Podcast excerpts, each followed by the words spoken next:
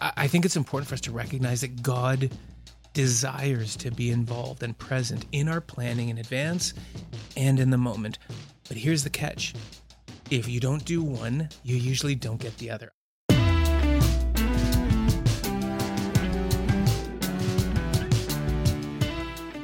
Welcome back to the Southish Worship Leaders podcast. If you notice that the audio in this intro sounds a little bit different, it's because it's being recorded from the comfort of my own kitchen table. We are currently in the middle of a stay-at-home work order, and so while I would generally have access to all of my mics, they're currently in the studio at the moment, and so I'm making do with what I have. I was not prepared to be working from home for a couple weeks.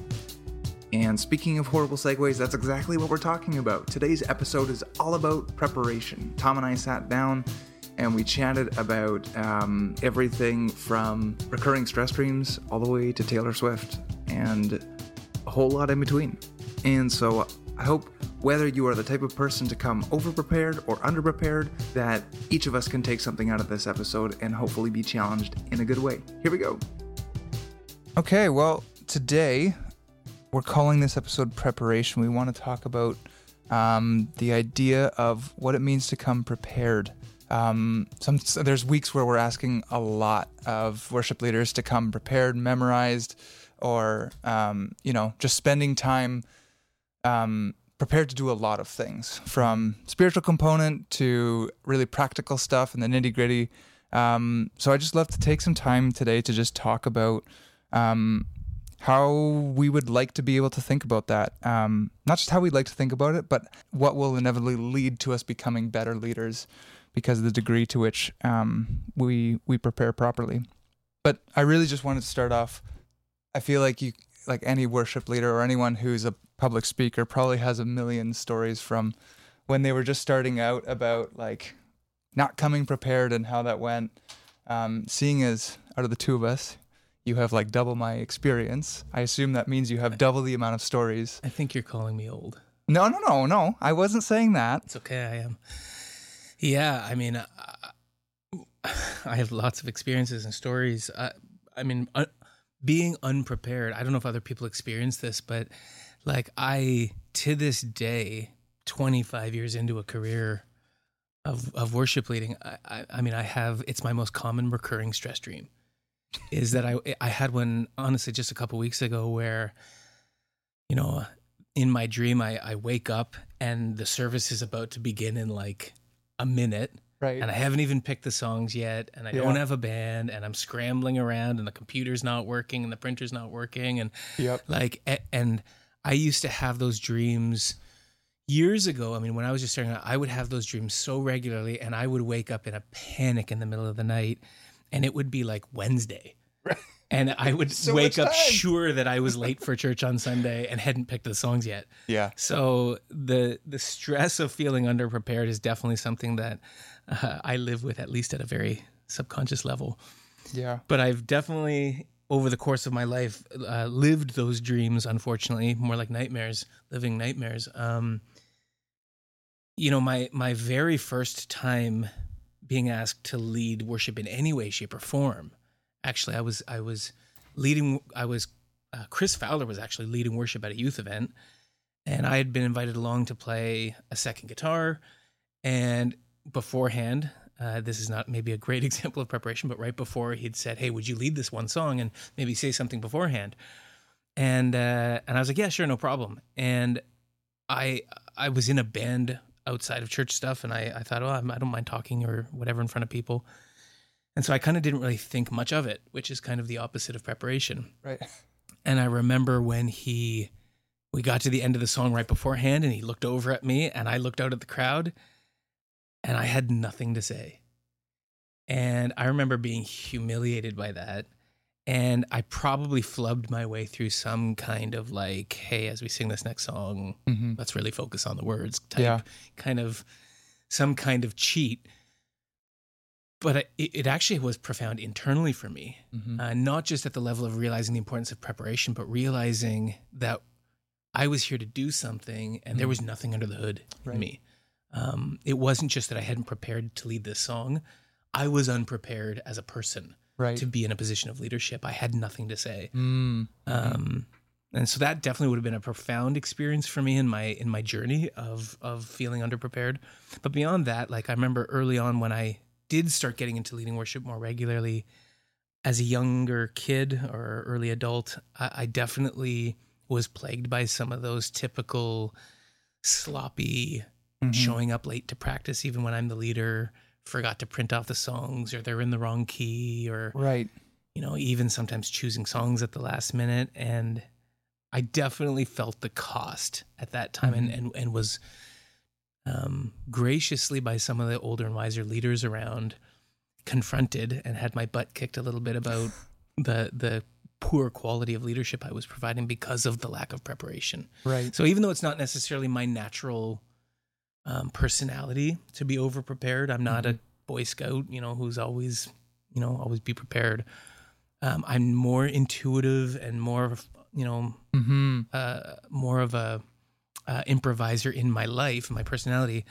I've come to realize the importance of preparation. I think it's absolutely essential. It's the difference maker, not talent, not charisma. Preparation is the difference maker in in all aspects of life between okay or even good and great. And I think probably one of the great examples of someone who's spoken into that in recent years is Malcolm Gladwell in his, he talks about the 10,000 hours of preparation. That is the difference between amateurs and kind of the maestros of our world. They, if you haven't heard anything about that, he basically did this study and realized that the people who are actually at the top of a lot of world-class disciplines, if you go back, you'll find that they weren't actually the most talented or naturally born intelligent. It's actually often the people who struggle the most and had to put more work in. And those who put what he calls 10,000 hours, those who put the time in, they tend to leapfrog over the smart and the talented. Yeah. We were talking just before we hit record about like the common occurrence where someone might come up to you and, you know, it's probably even happened on a Sunday before where someone comes up to you and they're just like, wow, it must be so nice to just be able to pick up your guitar and play any song you want to. Yeah, just like that. Just like that. And I mean, what people don't see is the 10,000 hours, even before we even get into like picking the songs for the week and then band rehearsal, like the actual process of picking up and learning an instrument or any craft, that is just as much preparation as it is, you know, talent or skill. Absolutely. And I think it's important for us to recognize that preparation, we should talk today about preparation, both in the micro, you know, what I do today to be ready for tomorrow. What I'm going to do this week to be ready for Sunday, but also in the macro sense of it's not just in those small ways. It's in the larger who I'm becoming and what I'm doing with my time, how I'm nurturing the gifts I've been given, to be prepared in a much larger sense. Totally. Yeah. No, let's definitely get into that. Before we move on, I was just, as you were talking, I don't have like one specific instance of when I showed up unprepared, only because there's like so many of them. Like I just can't choose. But I feel like when I started leading, the most common evidence of this was whenever I had to talk in between songs or pray. Yeah. Like I can't tell you how many prayers I started out not knowing how I was gonna finish, and then you're just kind of left saying more words, hoping that you find your way to amen eventually. And it happens, but it sometimes takes a while to get there. It happens to all of us, and we sometimes joke and call it either someone's just doing their own morning devotions in their onstage prayer, or we used to joke and talk about going on preaching safari, where we're just going to go we're going to cover all kinds of ground here. We don't know where we're going. If you say everything, you'll hit it eventually. Yeah. Mm-hmm. That is accurate.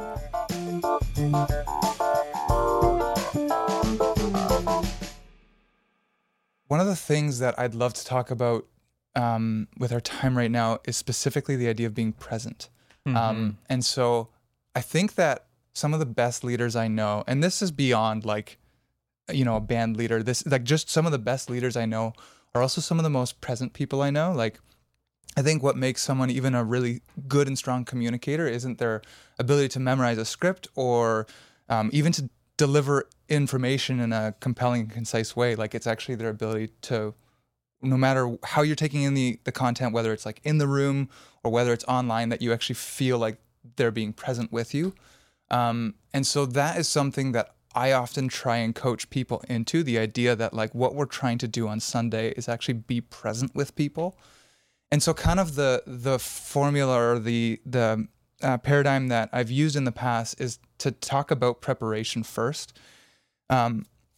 Basically, I want people to not be thinking when they're on stage, because when we think, we make mistakes. We second guess, we second guess judgments that we know to be true, but we're in the moment and we're nervous and we're scrambling. And so now we're backpedaling or choosing to say something else.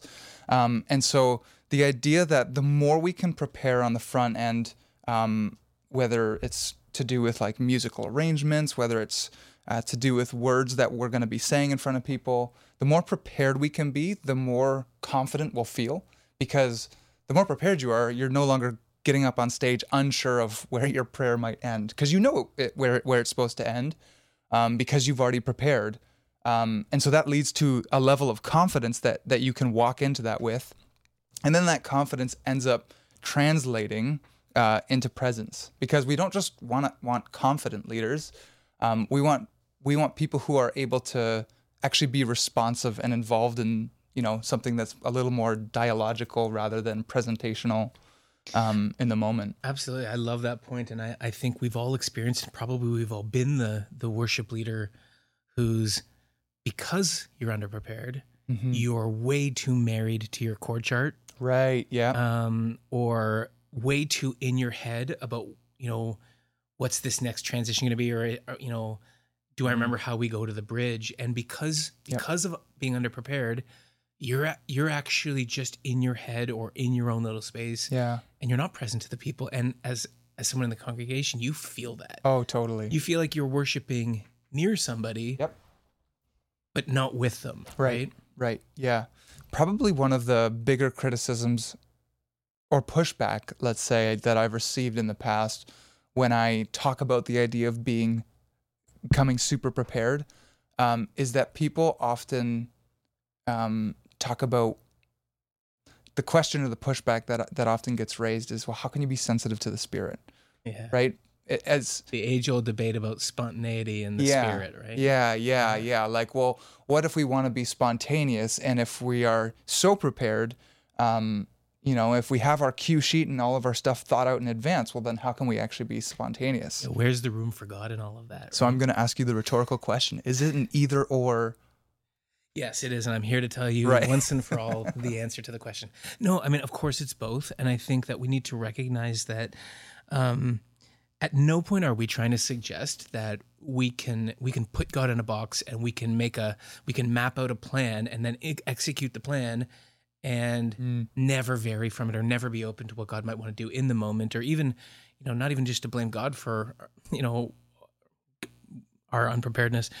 Sometimes just in the moment you sense in community like something has happened and we need to modify the plan. I think it's important for us to recognize that God desires to be involved and present in our planning in advance and in the moment. But here's the catch. If you don't do one, you usually don't get the other. I don't think the way God generally is going to work is that if we put a half-hearted, lazy, unprepared, didn't really put the time in attitude towards what we do when we gather, that God's like, don't worry, I got it. I think, again, not that God like plays games with us, but I think when we seek God and are prayerful and when we make room for God in our planning, and then we come prepared, that actually gives us the ability to be agile in the moment, because we're not starting from no space and expecting God to fill it. We're actually starting from a place where we have a Spirit-filled, God-led plan that then, because we're in that zone of comfort and presence, God can, in those moments, begin to tweak things where obviously God feels that's necessary, and we're prepared enough to be agile to respond to those things. Yeah. But I don't think it can be one or the other. I think it has to be both.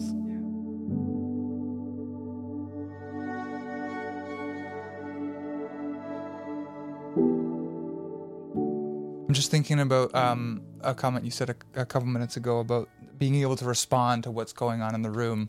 Like, I'm just thinking even a couple weeks ago in Welland. Yeah. Can you talk about how that went during our lament spiritual practice? We were guiding people through a pretty heavy lament practice, and I ended up being the person who was leading it. And in the moment, what I was there, I mean, there are some things you can't prepare for, and what I couldn't prepare for was the fact that some of the very words I was speaking in this script that we had hopefully made room for God in the planning, were speaking very directly to an experience that a woman in our community had had that involved the death of a parent who was in another country, and the level of grief that they were in that moment. And we were actually making space for grief. And for whether it's personality or cultural reasons, I mean, this grief was being expressed very vocally, mm-hmm. very... I would say disruptively, except for the fact that we were actually making space for that. It was actually perfectly beautiful mm-hmm. and totally appropriate. Mm-hmm. But it kind of took over the room. Yeah. Which actually in and of itself was a beautiful thing, because for anyone who wasn't in that headspace, you couldn't help but feel her grief. Yeah. Even though we didn't know what was going on, we were led by her and by God in that moment mm-hmm. to what Romans says, to grieve with those who grieve. That's right. And but as a leader, like, I've got my script and I've got my time codes and yep. You're watching the clock on the back. I'm going through what I got to go through, and suddenly this is happening, and now something's happening that I didn't plan for and right. couldn't have planned for. Right. But because I knew what we were trying to do, yeah. because preparation isn't about a perfect execution or presentation of our content. Mm-hmm. It was actually about the delivery of an experience. Well, now this experience is unfolding in front of us all. Mm-hmm.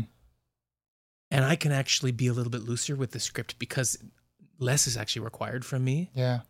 And so in that moment, the ability to be agile, the ability to just like throw the plan out yeah. in a sense and allow what God is doing in that moment to happen, it was possible because of the preparation and because I knew where that was meant, what that was meant to be in that yeah. moment.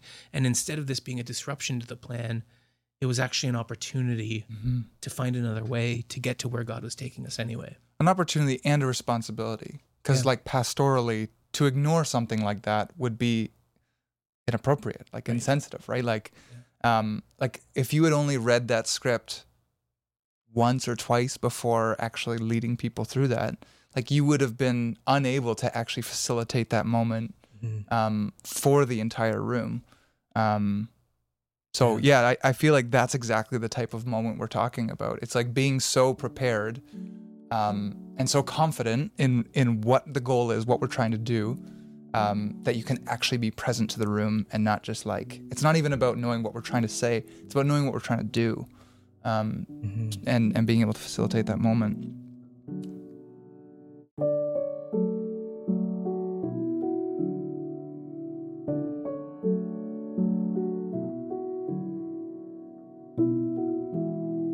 So when it comes to what we prepare as worship leaders, obviously the music is a big part of that. Justin, what, from your perspective as the worship pastor at Southridge, what are we looking for when it comes to musical preparation for our bands and for our band leaders? Mm-hmm. Yeah, I mean, well, to start off, like it's worth acknowledging that across all three of our locations, and then with four bands essentially in each location, like, I think right now we have around 70 different musicians in total, which is incredible. But within that 70, like, we have a diverse, skill level, capability level, which is amazing. It's awesome that we can have people join at all different points of their abilities. But so I'll start off by saying, like, we're not looking for like one bar for everyone to hit. This is definitely an idea that's really important to me, and I try and coach my bands into valuing it as well for a couple reasons. And the first is this idea of rehearsing versus practicing, mm-hmm. Which was I remember the point in time where I learned it growing up. When I first joined the worship team at my church, Like it was you got handed a chord sheet. Like this was like before the days, like before Planning Center. Like I didn't get like MP3s or CDs sent out to me to rehearse. It was like, here are the chords, and you just kind of show up and you play along to whoever's leading. And it was like a pretty low expectation. It was like, if you can strum a guitar, that's awesome. If you know these chords, that's great. But kind of the way that we generally operate is a lot of thought has actually gone into the types of like arrangements and tone and feel of the songs that we're doing, whether it's like from a content level in terms of like the lyrics, of specific arrangements and how they're ordered, or whether it's like, hey, this is like a morning where it's going to be super upbeat and celebratory, and so we've chosen these specific like artists who have done this song, and that's why we're doing that arrangement. And so like, because so much thought has gone into that, what is helpful is when people come already being familiar with what we're trying to do. So if you're an electric guitarist and you're showing up and it's like news to you that the intro of the song is like this guitar riff, like that's not helpful when we're trying to run a rehearsal. And so to differentiate between practicing and rehearsing, like practicing is essentially just, that's the work you do prior to Wednesday night or Tuesday night or Monday night, whenever the band practices. We're not learning parts in the middle of a rehearsal. At that point, you should already have put in some time and thought and preparation before actually getting to the church and unpacking your stuff and, actually have something ready to go to contribute, because the other people have also done the same thing. So the idea is not that we're going to stumble our way through an arrangement on a Wednesday night and see if we can make it sound good.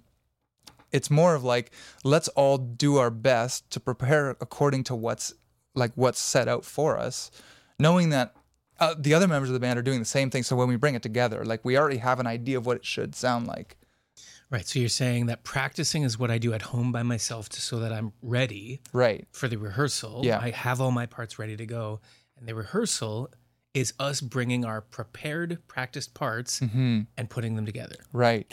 Yeah. Because, in a rehearsal, like we can spend an extra 10, 15 minutes figuring out a riff that someone could have learned at home, or we could already have that good to go and we could practice the transition between two songs and get that feeling really good and solid. Like, it's like the more prepared we come, the deeper we can actually go. Because then we can also go, I know sometimes the pushback that I've received over the years to this kind of idea would be like, well, I don't always want to do it just like the recording. I want to have like a little bit of our personality in it. And I'm like, great, but let's like use that as a starting point. Like the arrangement we've been given, let's all come prepared so that when we get there and if we're putting it together and it feels like, oh, it'd be great if it could be a little more creative or a little more like this. Well, now we're not starting from scratch. Or you come prepared with some ideas that you can add. That's right. Yeah. Yeah. I think this obviously podcast is for our worship leaders. I think most of our worship leaders get this. I think the challenge is, how do we make sure that our band members get this? Mm-hmm.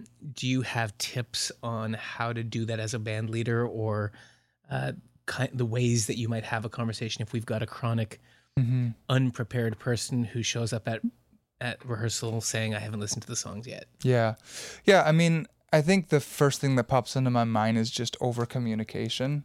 Like, at a planning level, we're trying our best to work far enough ahead that we have the opportunity to have the songs out potentially 2, 3, maybe even 4 weeks in advance, which helps solve this problem a lot.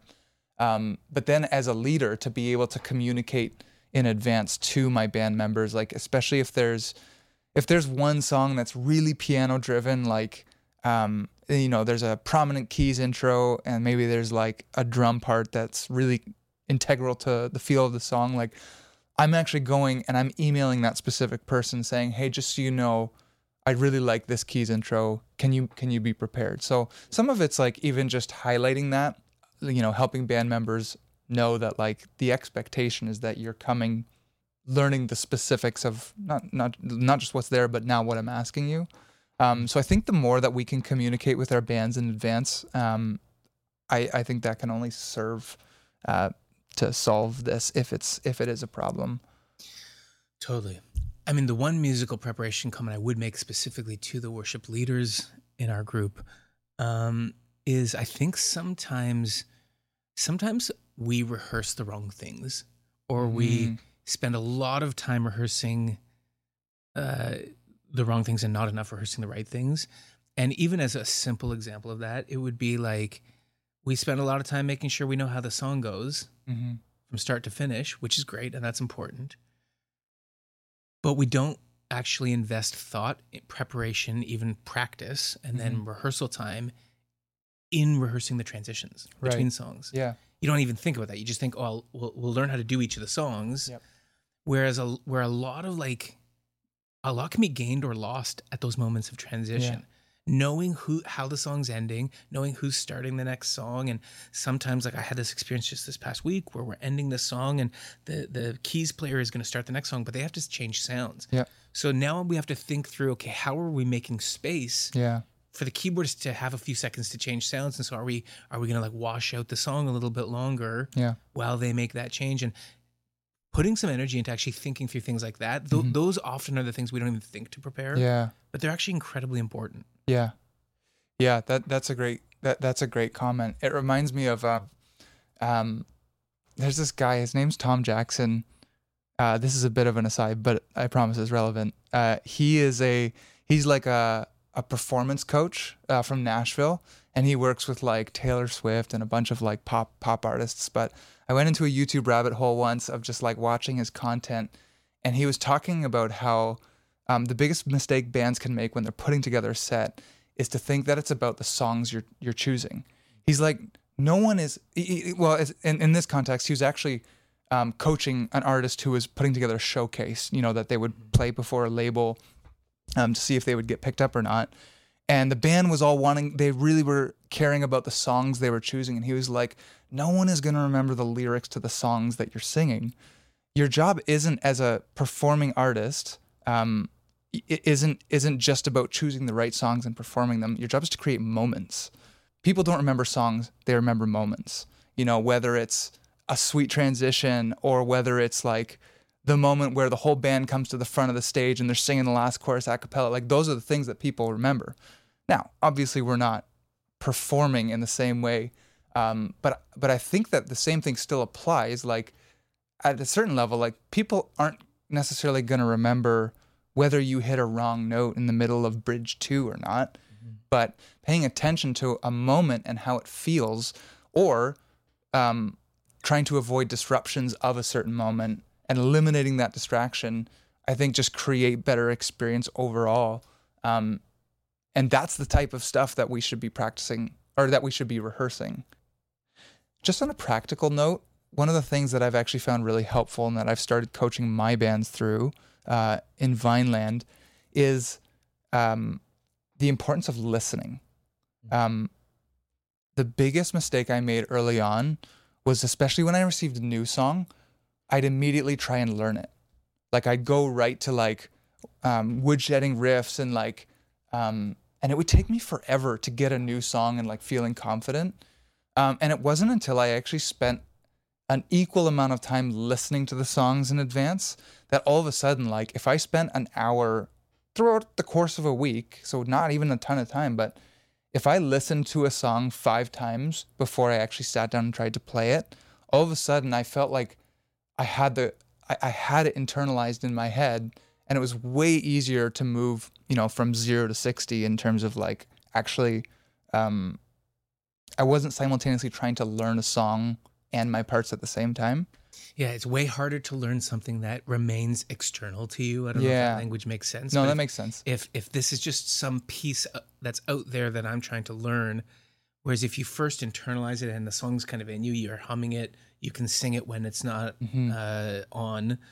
When it's internalized, it's so much easier to learn. I would actually say that for me personally, I probably do more listening than learning. Yep. It would be more of the time of my preparation is just getting into a song and getting to feel it.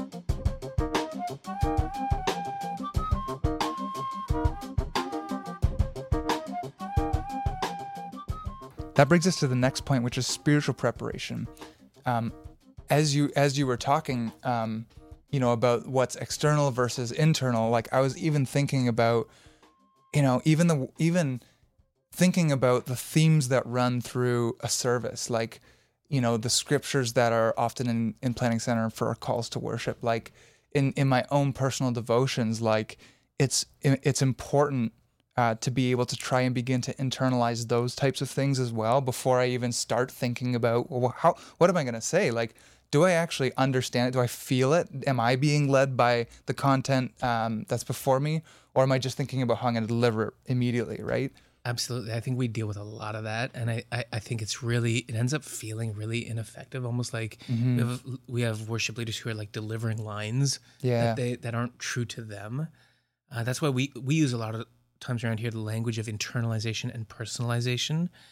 But I love the way you said that. Like, I think one of the things that I would encourage, first of all of us hopefully listened to the Worship Goals podcast that we did a couple of months ago. And I think that's a good one to go back to in terms of thinking, as I'm preparing spiritually, like, am I in tune personally with the goal of what this worship time is meant to be?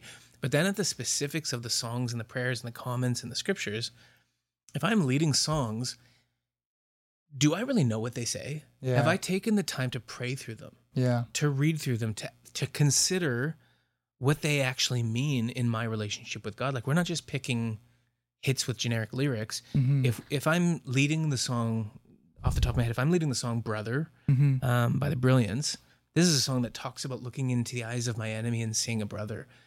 Like, have I taken the time prayerfully even to consider who are the people in my life that I'm experiencing friction or conflict or even violent opposition with? Yeah. And what am I doing the spiritual work to say, no, that person is my sibling. They are a child of God, and I need to look on them with love. Yeah. And I need to feel what that feels like, and I need to do that hard work so that when I'm leading the song, maybe that person's even in my mind. Yeah. And it will actually have it will definitely translate into some authenticity in me. Yeah. It'll also help me when I'm making worship leader comments that I'm not just reciting a script. I've done this. I've done my homework on this. Yeah. I've lived this, and I'm inviting you into something that I'm doing myself. That is the kind of preparation that I think we probably, again, we sometimes spend too much time preparing the wrong things. Yeah. That's the kind of spiritual preparation that I would be hoping we could achieve. Now, I'm not saying we need to do like a deep dive on every single line of every single song that we sing. I mean, but I would say, generally speaking, whether we're learning a new song or whether we know that this is the kind of the key song of the morning with the worship goal, I would love for us to be doing that kind of spiritual preparation. If our goal for a specific morning is to convince people of how much God loves them. Like, do you as a leader understand how much that is true of you as well? And can you lead from that place and not just feel like a puppet trying to read someone else's words? Probably the third thing that we wanted to focus on in terms of, you know, what we're asking people to prepare is anytime that we're asking them to speak, whether it's worship leader comments, whether it's praying, whether it's reading a scripture. You know, I even often get some of our leaders saying to me, like, I'm comfortable leading songs, but just don't ask me to speak. Like, there's like that next level of like, I have an idea in my head of how to lead a band and lead a song, and I can sing it and you know, do a good job of that. But if you ask me to speak, but the talking thing, is, Jerry Seinfeld has this bit where he says that the number one fear in people is public speaking. Number two is death. Which he says, that means that at a funeral, you'd rather be the guy in the casket than the one delivering the eulogy. That's a great thing. And I think that a lot of us could probably chuckle and relate to that. Like, I know that none of us see ourselves as big orators, and maybe we didn't get into this because we love public speaking. Maybe some of us are great at it. But it is one of the responsibilities, whether you're just doing a simple welcome, whether you're doing a call to worship, whether you're making transition leader comments between songs, whether you're praying. One of the roles we play is we open up our mouths and we say things, and we say things to a congregation. We say things, even a prayer on behalf of a congregation. And again, like we've been talking about, preparation is the gift you give yourself so that you don't end up feeling like an idiot or babbling or going on and on and feeling incoherent, but more importantly, so that you can actually tune in and process and think about and pray about what will actually be helpful for people. You know, not just memorizing the script, but thinking, what are people, you know, people are coming into our gatherings with all kinds of different experiences as is I'm going to make these comments. I want to be relatable. I want to be a human who has experienced this stuff and sees you and cares about you and knows about you and invites you into something that I know about, that I care about. And so spending time preparing those things, we could probably give a million tips and tricks. This could be its own episode. Yeah. I mean, I know because I've been in meetings even with some of our staff who host where we've talked about this. Like a guy like Mike Krause, who's probably one of the best single, again, I don't want to, we just talked about how it's not just easy to do that. I mean, he's put in his 10,000 hours probably 10,000 times on public speaking, but this guy is so naturally gifted as well. And yet every single time he preaches, people marvel at how can you stand up there and for 30 minutes or whatever and without any notes. Well, he spends hours and hours crafting and writing these talks, and then he reads through them out loud again and again several times, and then goes through it without notes several times again and again, and it's preparation. I would say that if you particularly struggle with this, write out exactly what you're going to say. And if we've written something out for you, you can personalize it, put it in your words, not just our words, and then say it out loud multiple times, if possible, to somebody, because that actually will help you in your preparation. Or at least in a mirror. Do it with your notes several times, then try without notes several times, and then put your notes away. And on your Wednesday night or on Sunday morning, do it from the stage out loud. Yeah. Like embrace the awkwardness in those moments, as awkward as it is. Yeah. Yeah. Because otherwise the awkwardness is going to be in the moment during the service. Yeah. And that kind of preparation is invaluable. I think it's really easy to look at the people who are good at it and assume that they're not doing that prep work, right? To assume that the Mike Krause is just like, winging those sermons off without putting the work in. But the truth is part of the reason that some of our, around here, the communicators who are that good, it's because they're actually doing that prep work. Like even this past year being online, knowing that those of us who had cameras and were filming ourselves and sending footage to Mike Naundorf to all edit together, knowing that when Jeff Lockyer sends hosting, he's sending 2 or 3 takes. Even at that level of it's important to be prepared and do it over and over and over again. Yeah. Our best people are not our best people because they're just talented and they're not putting the work in. Right. They're actually working harder than the rest of us. Yeah. And if you realize that, those of us who feel like we're not the best, we should actually be doing twice as much work as they are because we need that practice more. Yeah. But they're the ones who are working twice as hard as we are. I mean, the only other thing I would say about the preparation is just, and again, we could talk way more about this, but I do want to say, remember in your preparation that it's not about, we've said this many times, it's not about memorizing a script. Connection is more important than content. Mm-hmm. Mm-hmm. We want to be clear with our content. We want to have this clear and compelling idea that doesn't ramble, but connecting with people is more important than making sure I said all my words right. And so in your preparation, picture your friends in the congregation. Mm-hmm. Who am I saying this to? Who's somebody who needs to hear this?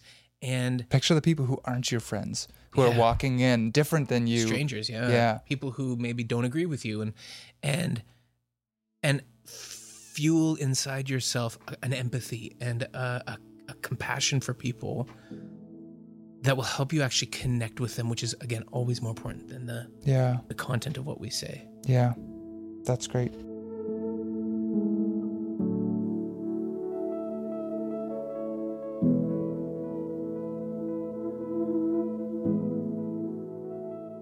As we wrap up this conversation, is there anything that you can say that maybe ties a nice big red bow on the whole of it? I mean, at the end of the day, we're talking about a lot of the technical skills of musical preparation and public speaking and all of this kind of stuff. I would say that at the end of the day, what we want to remember is that we're not doing this so that we put on a perfect show. The goal is not presentation. The goal, as you said right at the beginning, is presence, is being able to be present to our community as we lead them. So not presentation, but presence. And I think one of the most important preparation strategies is another P word, prayer. I think we You're such a pastor. I am. We have got to be bathing what we're doing in prayer. And It's that deep connection to God in our planning, in our preparation, in our rehearsing, in our spiritual preparation. Our connection to God is the thing that's going to allow us to feel connected to God in the moment, which is what's going to allow us, whether we need to be agile and change or just simply implement what we've prepared, but not just in a stale and wooden or even relying on my talent and intellect kind of a way, but actually partnering together with God to accomplish more than what we can just in and of ourselves.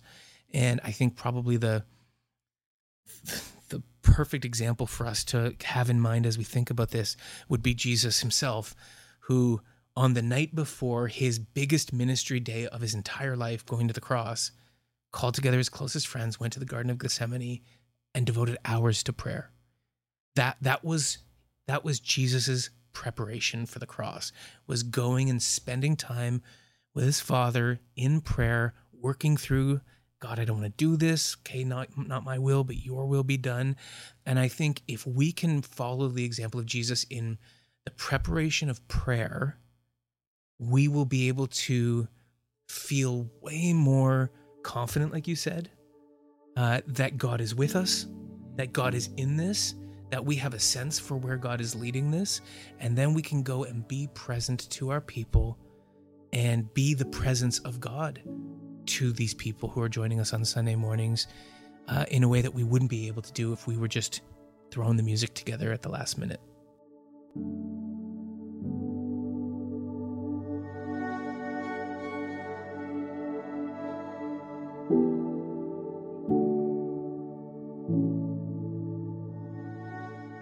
I don't know if you find it a little bit ironic that over the next 3 weeks, when we scaled back our gatherings a little bit, that we released a podcast on preparation. Because at first glance, I know it probably seems a little bit irrelevant in this season. But if we go back to the beginning of the podcast and think about Malcolm Gladwell's paradigm of 10,000 hours, Tom talked about the difference between micro preparation and macro preparation. Micro is what I'm doing today to become ready for tomorrow, or what I'm doing this week to be ready for next week. But if we just take a minute to step back and think about the macro preparation, the way Tom worded it is kind of sticking with me. He said, macro preparation is about what I'm doing and who I'm becoming. And so my question for you is, when you think about the next few weeks and how you plan to spend your time, the question I want you to think about is, who are you becoming? I also talked about the difference between musical preparation and spiritual preparation. I wonder if you've noticed the difference between one of those two areas and which of them feels like you could use some work preparing. Whatever it is for you, I just want to encourage you to try and pick one thing, just one thing to work on, so that you're already pointing in the right direction when we come back. I hope that something that has been said today has been encouraging for you. I hope something has stuck out as challenging. And most of all, I hope that each and every one of you continue to grow as we figure out how to become better worship leaders together. Thanks for listening.